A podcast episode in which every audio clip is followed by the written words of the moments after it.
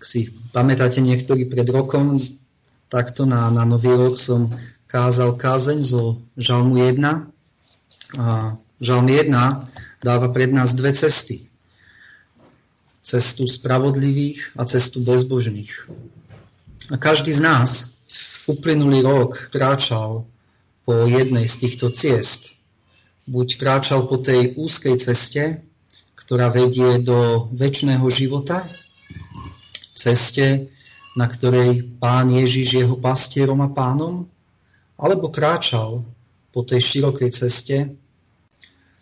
ceste, ktorá vedie do záhuby, ako sme čítali v tom Žalme 1, na ceste hriechu a ceste zbúry voči Bohu. A keď čítame tieto žalmy, potrebujeme pamätať, že tieto žalmy spievali mnohé Židia, ktorí prichádzali do chrámu uctievať Boha.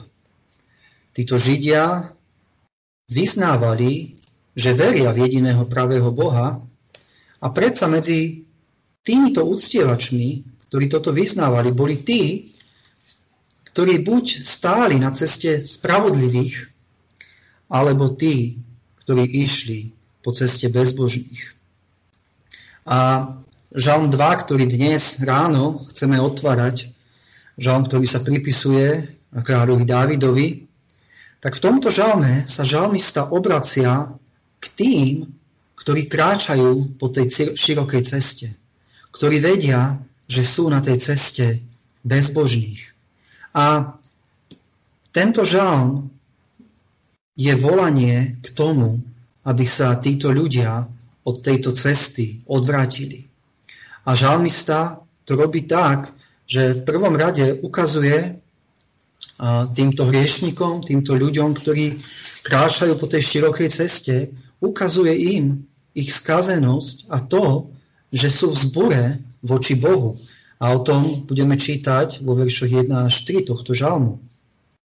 Potom vo verši 4 až 9 žalmista hovorí o Božej zvrchovanosti a o kráľovi, ktorého Boh ustanovil nad národmi.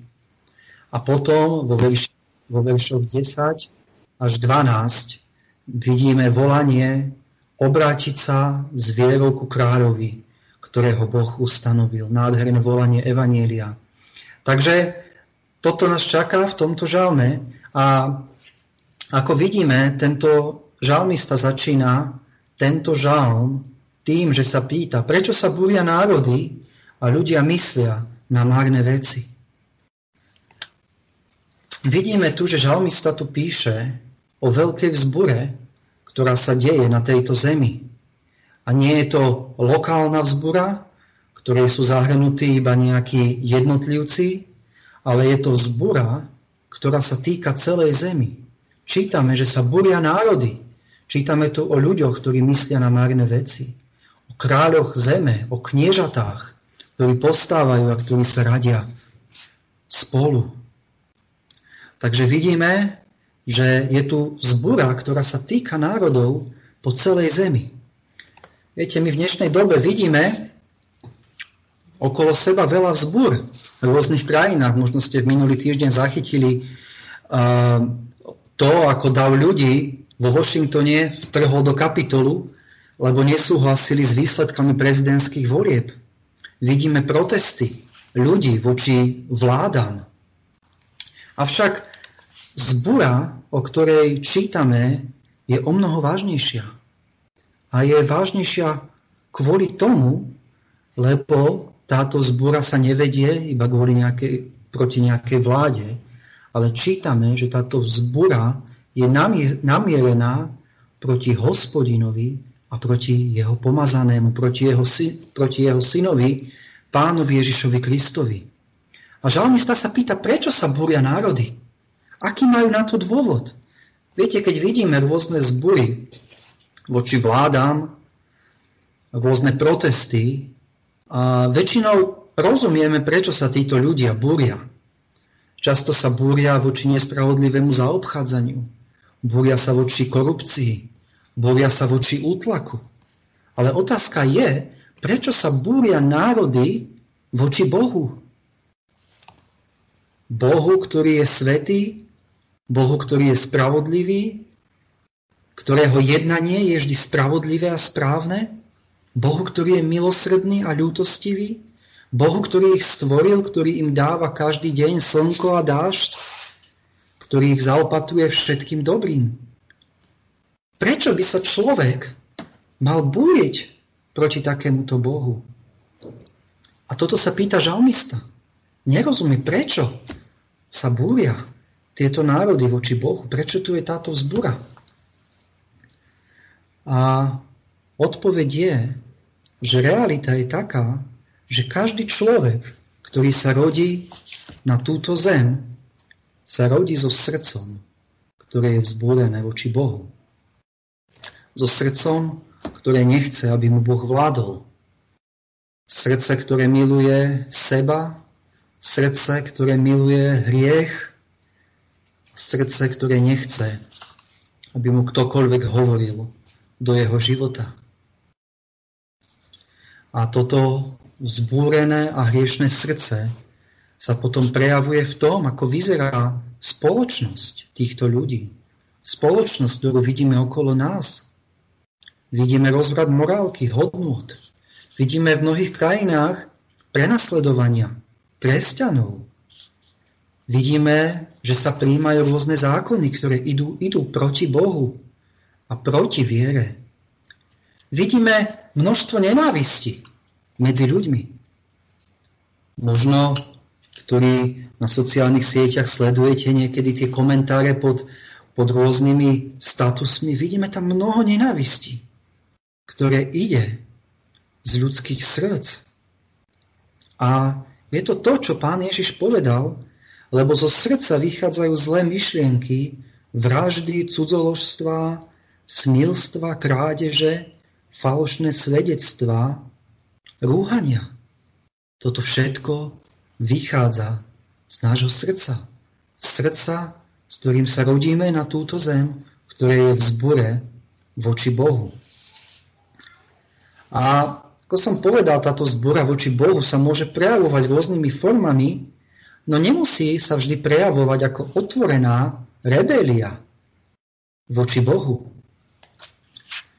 Človek, ktorý je v zbúre voči Bohu, dokáže často svoj život navonok zosúladiť s náboženským životom, s chodením do kostola. Dokáže sa nábožne vyjadrovať. Takýto človek môže veľa poznať o Bohu, a takýto človek dokáže žiť navonok slušný život. No ako náhle tento človek počuje, že má zaprieť sám seba, že sa má vzdať veci, ktoré sú modlami v jeho živote, keď takýto človek počuje, že má podriadiť svoju vôľu Božej vôli, že má opustiť hriech, ktorý miluje, začne sa vo svojom srdci proti tomu búriť. A to máme vo verši 3, kde čítame: roztrhajme ich zväzky a zahoďme od seba ich povrazy. Toto je to zmýšľanie srdca, ktorý je v zbure voči Bohu. Nechcem, aby čokoľvek Boh hovoril do môjho života. Roztrhajme ich zväzky, zahoďme od seba ich povrazy. Nechcem, aby mi Boh vládol, aby mi Boh hovoril, ako mám žiť. Ľudia, ktorí sú v zbore voči Bohu, sú ako občania v podobenstve o hrivnách, ktorí kričali: nechceme, aby tento kráľoval nad nami. Lukáš 19:14. Toto je postoj srdca, ktorý je v zbore voči Bohu. Aký rozdiel s tými, ktorí majú Pána Ježiša Krista za svojho spasiteľa. Čo Pán Ježiš Kristus hovorí? Vezmite moje jarmo na seba a učte sa odo mňa, lebo som tichý a pokorný srdcom, a nájdete odpočinutie svojim dušiam, lebo moje jarmo je užitočné a moje bremeno je ľahké. Takto kresťan zmýšľa o Pánovi Ježišovi, o Božích prikázaniach. V verši 1 sme čítali o mužovi, ktorý je blahoslavený, ktorý kráča po tej úzkej ceste, ako o tom, ktorý má záľubu v zákone Hospodinovom a jeho zákone rozmýšľa dňom i nocou. Aké je pre teba Kristovo jarmo?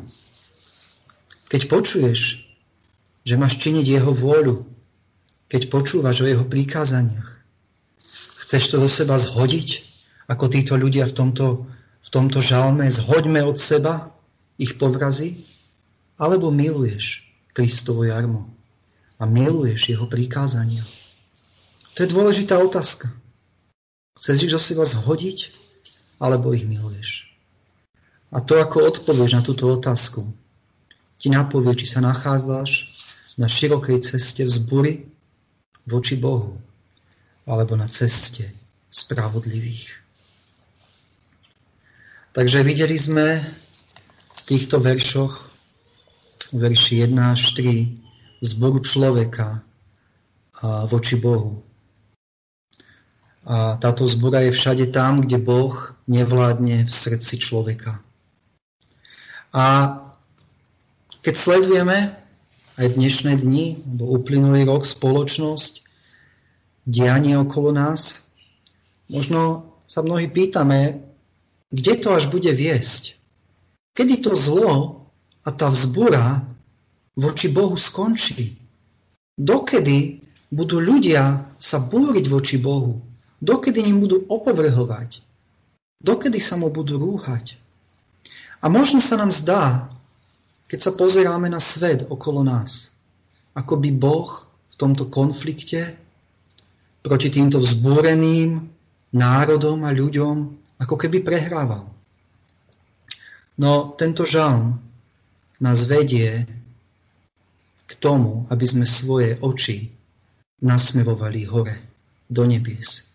A na to sa pozrieme vo verši 4. Čo nám žalmista hovorí?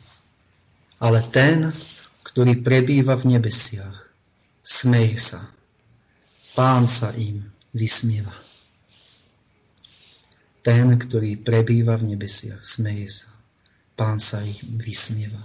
Žalmista chce, aby sme sa pozreli a svoj pohľad z tohto vzbúreného sveta, v ktorom žijeme, aby sme svoj pohľad namierili do nebies. A čo vidíme tam? Vidíme tu zvrchovaného Boha, ktorý je v nebesiach, Boha, ktorého zem je jeho podnožou, ako to čítame.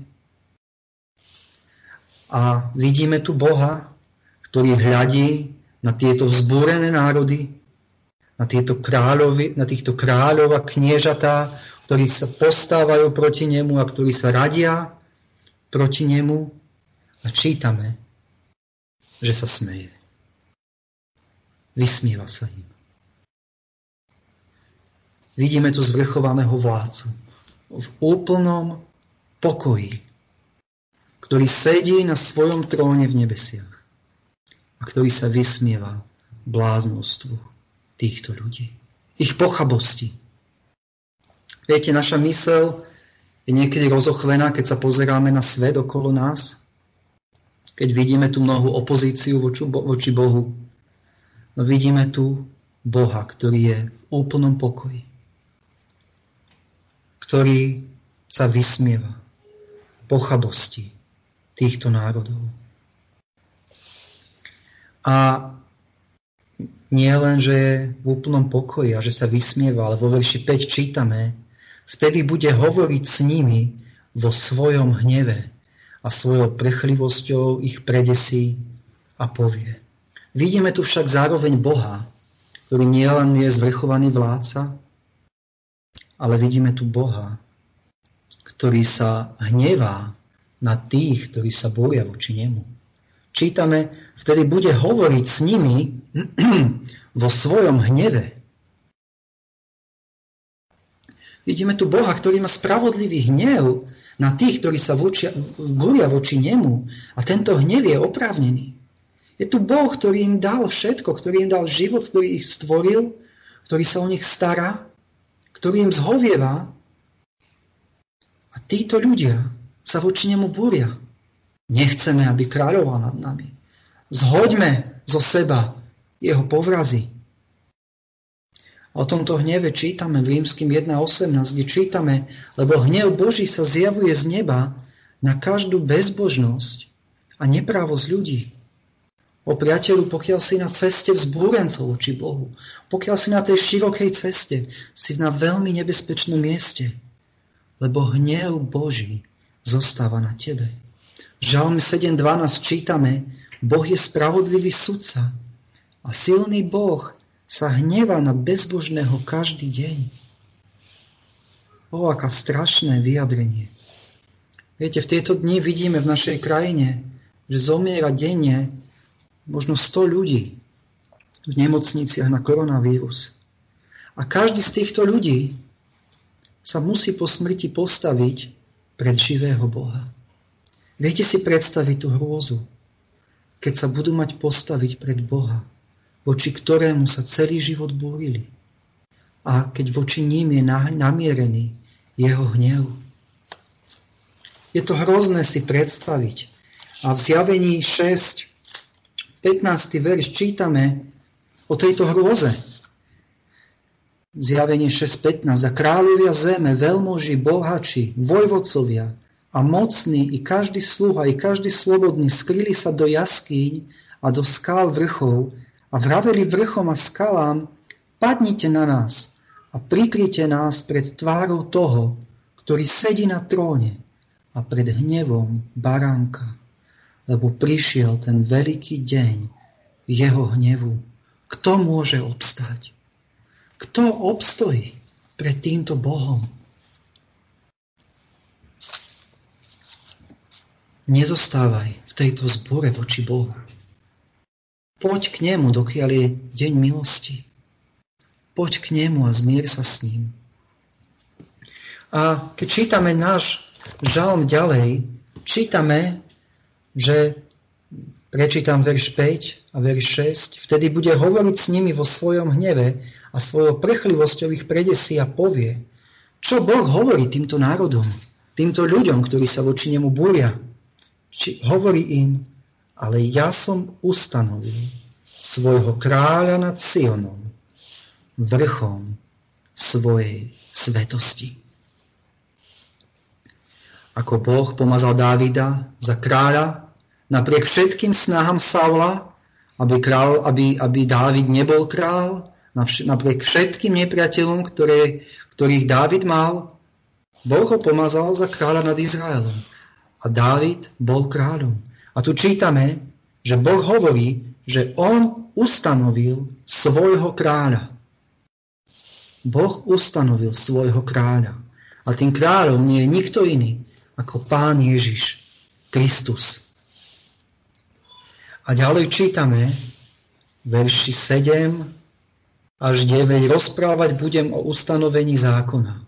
Hospodin mi povedal, ty si môj syn, ja som ťa dnes plodil. A teraz tu máme vzácny náhľad do toho, čo hovorí Pán Ježiš. A Pán Ježiš hovorí to, čo bolo povedané medzi ním ako synom a medzi Bohom Otcom. A hovorí Pán Ježiš týmto národom, ktorí sa voči nemu búria, týmto kráľom a kniežatám, ktorí postávajú voči nemu, hovorí o nariadení. Hovorí o tomto ustanovení, ktorým Boh ustanovil tohto kráľa, Pána Ježiša Krista. A čítame, že Hospodin povedal, Boh Otec povedal Pánovi Ježišovi Kristovi, verš 7, ty si môj syn, ja som ťa dnes splodil. A vidíme, že autoritu, ktorú má Pán Ježiš Kristus ako kráľ, ako zvrchovaný kráľ, túto autoritu má ako Boží syn. Táto autorita je úplne iná, ako majú títo králi, ktorí sa búria. Nie je to adoptovaný syn, ale je to pravý Boží syn. Ty si môj syn. A keď zvrchovaný vládca a Boh, Otec, hovorí o Pánovi Ježišovi Kristovi, o tomto kráľovi, ty si môj syn, tak potrebujeme my a všetci ľudia na celom svete povedať, Pánovi Ježišovi, Ty si môj Pán, Ty si môj kráľ, Ty si ten, ktorého Boh ustanovil ako kráľa a pána nad všetkými národmi. A čítame, že Boh povedal o Pánovi Ježišovi, Ty si môj syn, ja som ťa dnes splodil. Čo to znamená? Prečo povedal, ja som ťa dnes splodil? Verím, že toto vyjadrenie odkazuje na večné splodenie syna, alebo na vyvýšenosť syna nad všetko ostatné stvorenie. Tento verš používa písateľ listu Židom v 1. kapitole, v 5. verši, keď hovorí, o čo je významnejšie a znamenitejšie má postavenie Pán Ježiš Kristus ako dokonca anjeli. A hovorí, ktorému z anjelov povedal, Ty si môj syn, ja som ťa dnes splodil. Takže vidíme, že Pán Ježiš Kristus je nad všetko stvorenie. On je večný Boží syn. Ale rovnako tento verš, Ty si môj syn, ja som ťa dnes splodil, používa apoštol Pavol v kázni, ktorú sme dnes čítali v Skutkoch 13. kapitole, Skutkov 13. kapitola, 33. verš, kde tento verš apoštol Pavol používa v kontexte vzkriesenia Pána Ježiša Krista, a kde čítame, prečítam od verša 32, Aj my vám zvestujeme o tom zasľúbení, ktoré dostali otcovia, že ho Boh naplnil ich deťom nám, vzkriesia z Ježiša z mŕtvych. Ako je v 2. žalme napísané, môj si ty, ja som ťa dnes splodil. Takže vidíme, že to, že Kristus je ustanovený král, Boží syn, dokazuje tým, že ho Boh vzkriesil z mŕtvych. Jeho vzkriesenie je dôkazom toho, že je skutočne Boží syn. A krátko potom vieme, ako bol vzkriesený, keď vstupuje na nebesia k svojmu otcovi, hovorí, daná mi je všetká moc na nebi aj na zemi. Matúš 28:18. Takže Pán Ježiš hovorí týmto kráľom, týmto vladárom, národom, ktorí sa búria voči nemu, Boh ma ustanovil za kráľa. Boh povedal, ty si môj syn, ja som ťa dnes splodil. A ďalej čítame vo verši 8, požiadaj odo mňa, dám ti národy, tvoje dedičstvo, tvoje državie, končiny zeme. Opäť tu máme záznam rozhovoru medzi Bohom Otcom a Bohom Synom. A Boh Otec hovorí svojmu synovi, Pánovi Ježišovi Kristovi, požiadaj odo mňa a dám ti národy, tvoje dedičstvo, tvoje državie, končiny zeme. Pán Ježiš nie ako syn Boží, ako pravý syn Boží. Je rovnako dedičom. A čítame, požiadaj odo mňa a dám ti národy, tvoje dedičstvo, tvoje državie, končiny zeme. Prečo Boh Otec hovorí synovi, že má požiadať od neho? Prečo má syn žiadať, keď je syn úplne rovný Bohu? Je rovnakým pravým Bohom ako Boh Otec. Prečo Otec mu vraví, aby požiadal?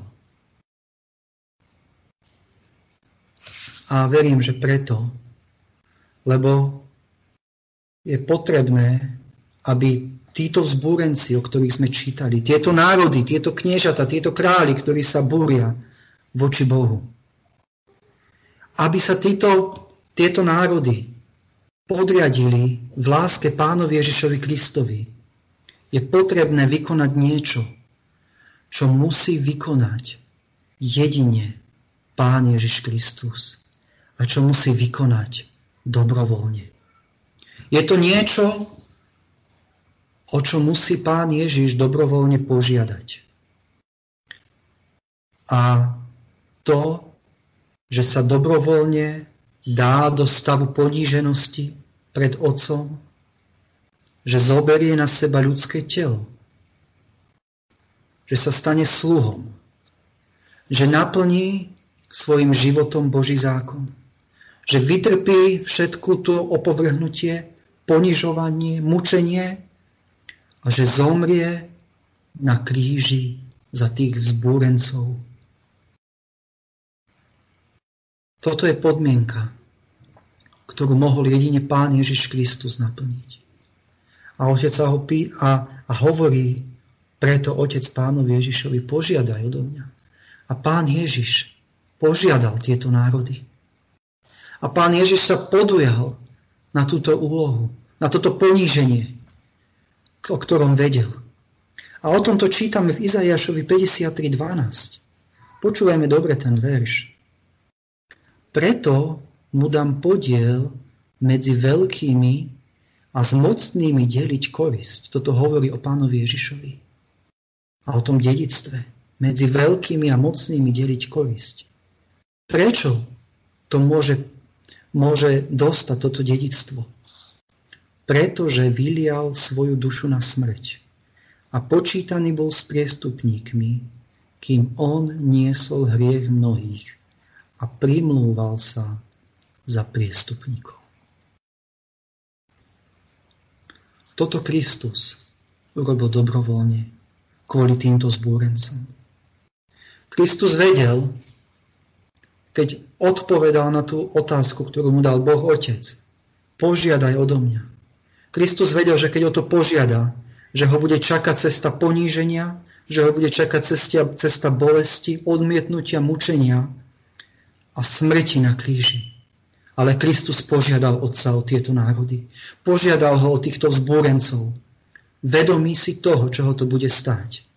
A Boh posiela svojho Syna medzi týchto vzbúrencov, medzi tých kráľov, medzi tie kniežata, ktorí sa radili proti nemu, ktorí ho chceli zvrhnúť. Kristus prichádza do tohto zbúreného sveta. A vidíme, počnú s Herodesom, ktorý chcel ho zabiť, keď bol ešte mladé dieťa, končiac Pilátom a najvyššími kňazmi, ktorí ho prenasledovali a nakoniec vydali na smrť. Ale Kristus to dobrovoľne spravil. Dobrovoľne to spravil z lásky k nám. A takto tieto národy, títo zbúrenci, my, ktorí sa rodíme s týmto zbúreným hriešným srdcom, sa stávame dedičom Pána Ježiša Krista. Tým, že on prišiel a vykúpil svoj ľud od ich hriechov. A tých, ktorých vykúpil, keď zomrel na kríži, keď zaplatil za ich hriechy, tak títo sa v láske podávajú pánstvu Pána Ježiša Krista. Čítame, vykúpil si nás v Bohu z každého pokolenia, jazyka, ľudu a národa. Toto robí Pán Ježiš Kristus tým, že sa ponižuje a prichádza na tento svet. Toto robí pre týchto zbúrencov. Vykupuje ich. A tých, ktorých si vykúpil, sa Pán Ježiš stáva ich kráľom, ich pánom, ktorému sa klaňajú. Avšak ďalej čítame o tých, ktorí sa z lásky nepodajú Pánovi Ježišovi Kristovi, ktorí odmietajú Krista, napriek tomu, že on sa ponížil kvôli ním. Napriek tomu, že prišiel na túto zem.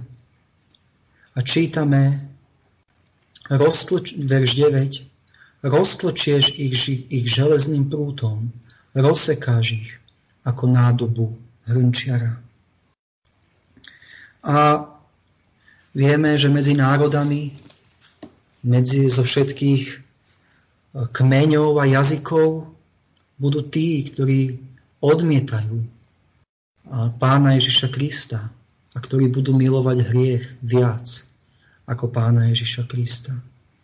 A Pán Ježiš Kristus však bude vládnuť aj nad týmito národmi.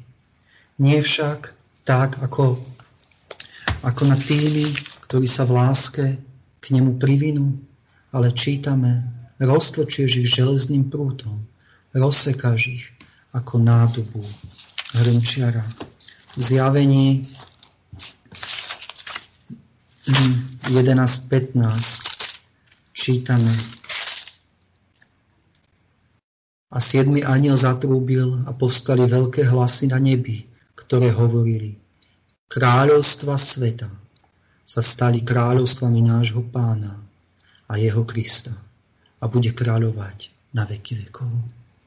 Nakoniec sa všetci tí, ktorí sa búrili voči Bohu, ktorí odmietli ten najväčší prejav lásky, odmietli Božieho Syna, ktorý sa stal človekom, títo všetci budú musieť znášať trest za svoju zboru. O tomto nám hovorí aj Žalm 110, verš 5 a 6. Pán po tvojej pravici porazí kráľov deň svojho hnevu. Bude súdiť medzi národami a bude plno mŕtvol. Pozri aj hlavu panujúcu nad mnohými krajinami. Vidíme tu opäť zvrchované víťazstvo Pána Ježiša Krista nad národmi, ktoré ho odmietali, ktoré ním pohrdali, ktorí sa nepoddali jemu ako kráľovi. A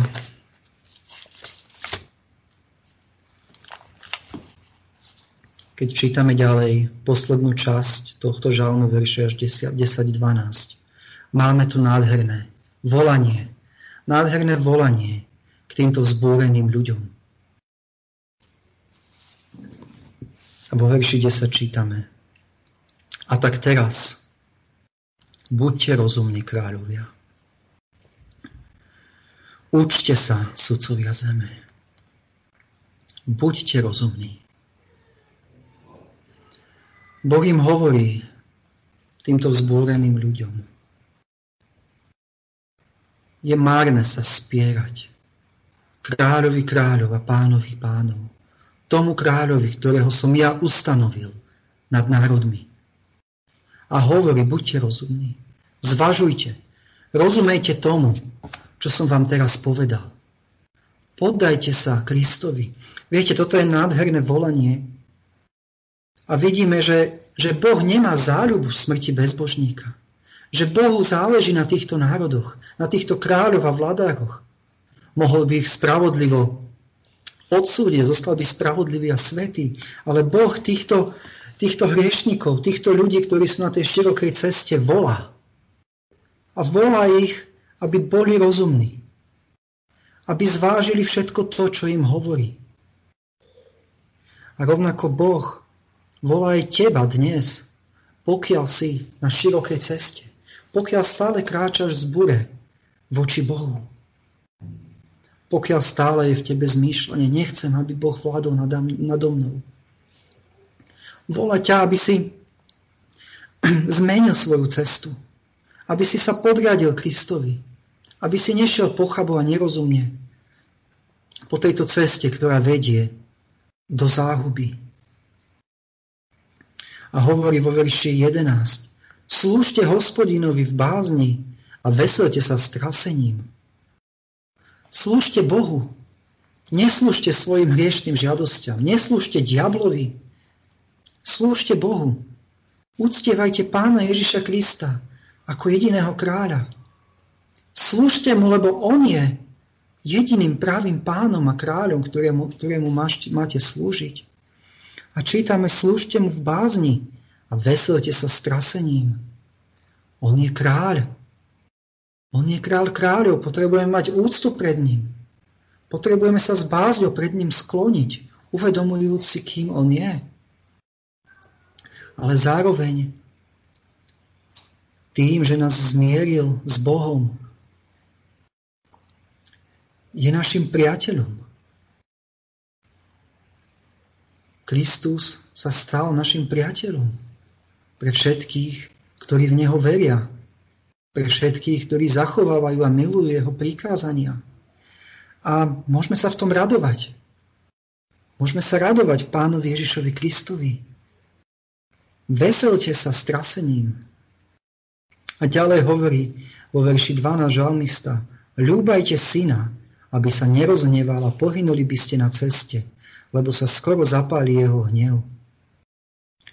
Žalmista hovorí, príjmite Pána Ježiša Krista, milujte ho z celého srdca, ľúbajte syna, Kľaňajte sa mu. To slovo ľúbať znamená kľaňať sa mu, podriadiť sa mu. Zmierte sa s ním. Nebojujte už proti nemu, nebojte sa voči nemu. Kristus sa dobrovoľne ponížil kvôli vám. Prišiel do tohto ohniska vzbúry, do tohto sveta hriechu, do tejto nenávisti, aby si nemusel večne zahynúť. Poďte k nemu, príjmite ho. Toto je volanie, ktoré nám dáva Boh, volanie evanjelia.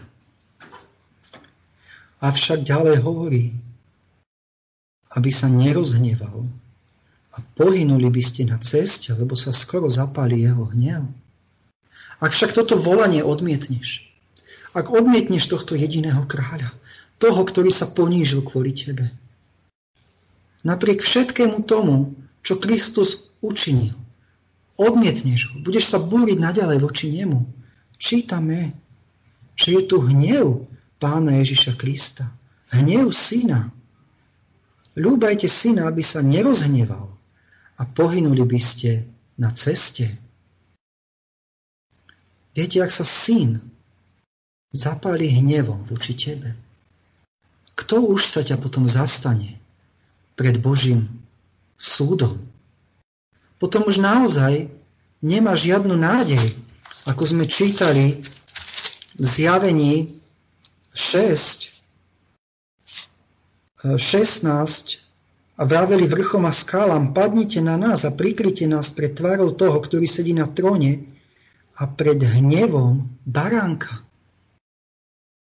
Lebo prišiel ten veľký deň jeho hnevu, kto môže obstáť. Avšak ak sa skloníš pred týmto kráľom, tak čítame posledný vetu tohto žalmu. Blahoslavení sú všetci, ktorí sa utiekajú k nemu. Ak sa skloníš pred týmto kráľom, tak vtedy nájdeš skutočné šťastie. Nájdeš u neho útočište v čase, keď sa iných srdcia budú báť a triasť. Nájdeš u neho skutočné blahoslavenstvo. A ako vstupujeme do tohto nového roku, tak tento žalm nám opäť pripomína, že sú pred nami dve cesty, po ktorých budeme kráčať tento rok. A je to cesta tých, ktorí sa búria voči Bohu, o ktorých sme čítali vo verši 1 až 3, alebo je to cesta tých, ktorí sa utiekajú k Pánovi Ježišovi Kristovi ako svojmu kráľovi. Po ktorej ceste kráčaš? Ak si na tej ceste vzbúri, ak sa zbúriš vo svojom srdci voči nemu, aj keď možno navonok to nemusia iní poznať, tak tento žalm je pre teba. Je to žalm volania. Je to žalm láskavého volania, kde ťa Boh volá, aby si sa sklonil pred týmto Pánom Ježišom Kristom, pred týmto kráľom, ako jediným pánom. Aby si mu vyznal svoje hriechy, aby si mu slúžil s láskou a našiel skutočné šťastie, ktoré majú tí, ktorí sa k nemu utiekajú. Amen. Amen. Drahý nebeský Oče, ďakujeme Ti za to, že nám ukazuješ, že Ty si jediný Boh, že Tvoj milovaný Syn je ten, ktorého si Ty ustanovil za kráľa nad národmi. Ďakujeme, Pane, že to môžeme poznať. Ďakujeme, Pane, za to evanjeliové volanie. Prísť k Pánovi Ježišovi Kristovi. Ďakujeme za to, že Ty nemáš záľubu smrti bezbožníka. A napriek tomu, že sa národy a ľudia búria voči Tebe, tak Ty, Pane, zhovievaš a voláš ich k rozumu, voláš ich k tomu, aby sa pred Tebou sklonili, aby kapitulovali, a slúžili ti. Prosím, Oče nebeský, o to, aby tí, ktorí počúvajú túto kázeň a ktorí sú stále na tej ceste vzbúry, Pane, aby tento rok mohol byť rokom, kedy kapitulujú pred Tebou, kedy prídu k Tebe v pokore, kedy Ti vyznajú svoje hriechy a kedy ťa budú s láskou nasledovať a slúžiť Ti v bázni a s radosťou. Ďakujeme Ti za toto nádherné evanjelium, ktoré je uprostred tohto zlého sveta, zbúreného sveta. A prosíme, Pane, aby si nám, ktorí sme sa vydali na túto úzku cestu, prosíme, Pane, aby si nám pomáhal tento rok kráčať za Tebou. Aby sme ťa milovali z celého srdca, aby sme ti slúžili, aby sme sa pre tebou kláňali, aby sme sa utiekali v každej jednej situácii jedine k tebe. Prosíme ťa o to v mene Pána Ježiša Krista. Amen.